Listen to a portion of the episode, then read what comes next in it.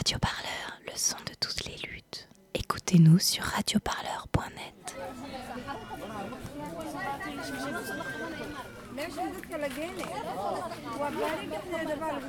Depuis le jeudi 22 août, 260 personnes, dont une centaine d'enfants, sont réunies au parc de la Villette. L'initiative provient de l'organisation Utopia 56. Elle souhaite montrer que l'État ne met pas à l'abri ses exilés. Entre les sans-papiers, ceux qui ont demandé l'asile et ceux qui ont été refusés, les profils sont variés.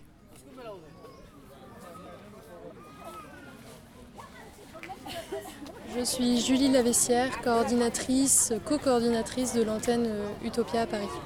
Donc ce camp est installé depuis jeudi soir euh, par des familles qui sont depuis soit quelques jours, soit plusieurs mois, voire même plusieurs années à la rue et qui en ont marre de passer d'une situation d'urgence, euh, d'hébergement d'urgence à une autre, par le 115, par la mairie ou par d'autres biais, euh, par aussi des contacts qu'ils ont qui peuvent les héberger quelques jours et qui décident du coup d'être euh, visibles, de se visibiliser dans un lieu de vie et de, de demander à l'État et à la mairie, aux autorités, de leur trouver des vraies places d'hébergement pour de la longue durée.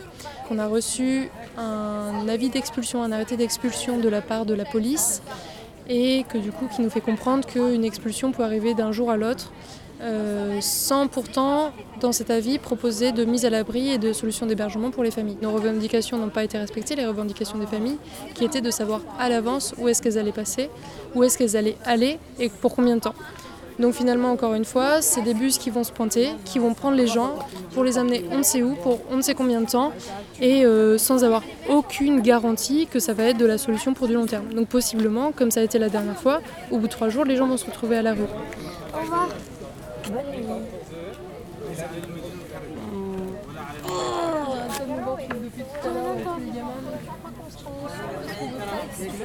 Il faut être tous ensemble. Oui, nouvelles.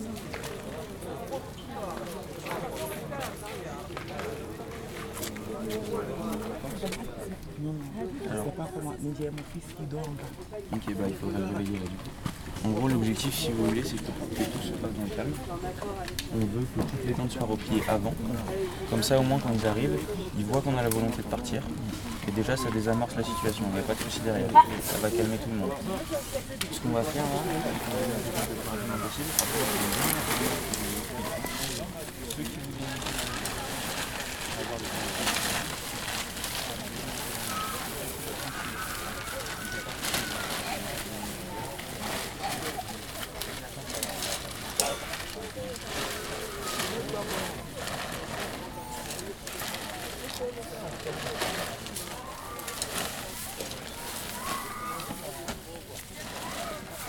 Je m'appelle Florent, je suis coordinateur du TOPIA 56 sur Paris.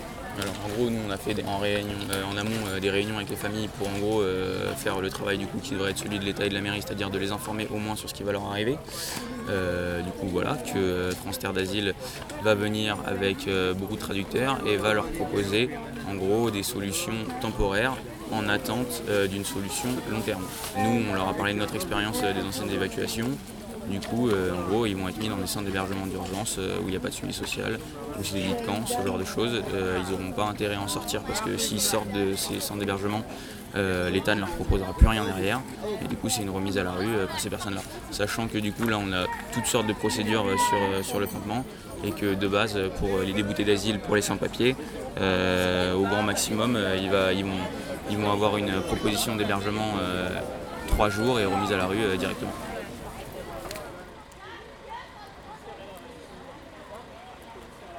Cinq bus gris aux vitres fumées se garent. Je m'appelle Anne Malovic et je suis responsable du pôle famille chez Utopia 56. Là, on a les bus euh, pour une mise à l'abri de Terre d'Asile et on nous a promis des hébergements euh, inconditionnels et pour une durée euh, minimum d'un mois. Le rôle d'Utopia maintenant, c'est de faire le suivi de toutes ces familles, de les appeler régulièrement, de leur rendre visite pour vérifier qu'elles sont bien installées dans de bonnes conditions et que les promesses qui nous ont été faites sont respectées.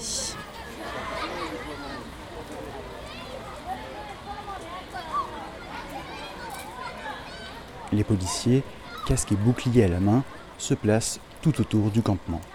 Au même moment, arrivent Michel Cadeau, préfet de Paris, et Dominique Versini, maire adjointe chargée de la solidarité. Après une rapide et monotone conférence de presse, le ton monte avec des élus d'opposition.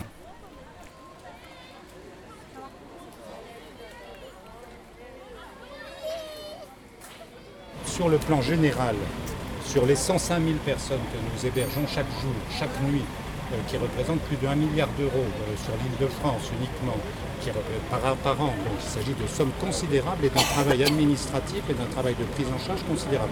Il y a des personnes, là qui, euh, sont à nouveau mis à l'abri euh, dans des conditions où ils ne savent pas si ça durera une semaine, deux semaines ou plus, et qui ont déjà été mis à l'abri à plusieurs euh, reprises, puis relâchés, puis remis à l'abri, dans des situations euh, qui traînent depuis cinq ans. Leur demande d'asile sera examinée s'il s'agit de demandeurs d'asile. on ne peut pas tout.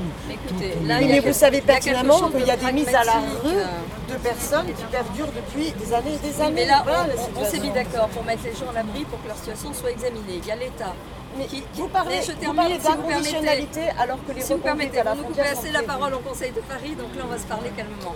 Il y a l'État qui, fait son travail d'État. C'est pas notre rôle, nous on n'est pas en charge de la lutte contre les, de, gérer les flux migratoires, etc. Le préfet, lui, il, gère. Euh, il, fait, voilà. Nous, on est la ville et nous, on est pragmatique. Nous, on fait passer la protection de l'enfant avant. Et je peux vous dire que déjà à Paris, nous avons 1400 personnes en famille que nous prenons en charge dans le dispositif de protection de l'enfance, parce qu'il s'agit de femmes enceintes, parce qu'il y a de jeunes enfants, etc. Danielle Simonet, je suis conseillère de Paris et oratrice nationale France Insoumise. Hier, on a vu qu'il y avait un, arrêté préfectoral qui est sorti pour, euh, pour justifier l'évacuation, avec un argument complètement fallacieux, hypocrite ou cynique, je ne sais pas quel est le mot le plus, le plus approprié, et qui disait qu'en en fait, comme il y a les canaux sur la Villette, euh, il y a une situation de mise en danger des enfants.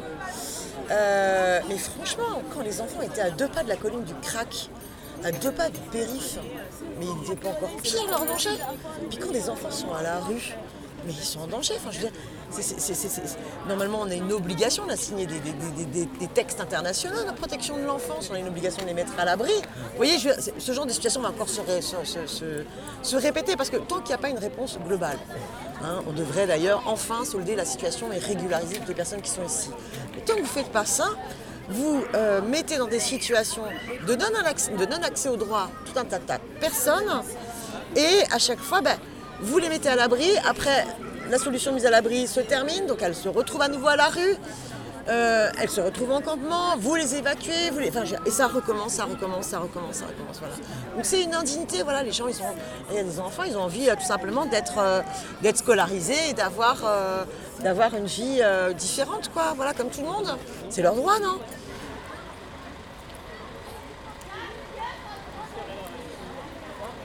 Radio Parleur, le son de toutes les luttes. Écoutez-nous sur radioparleur.net.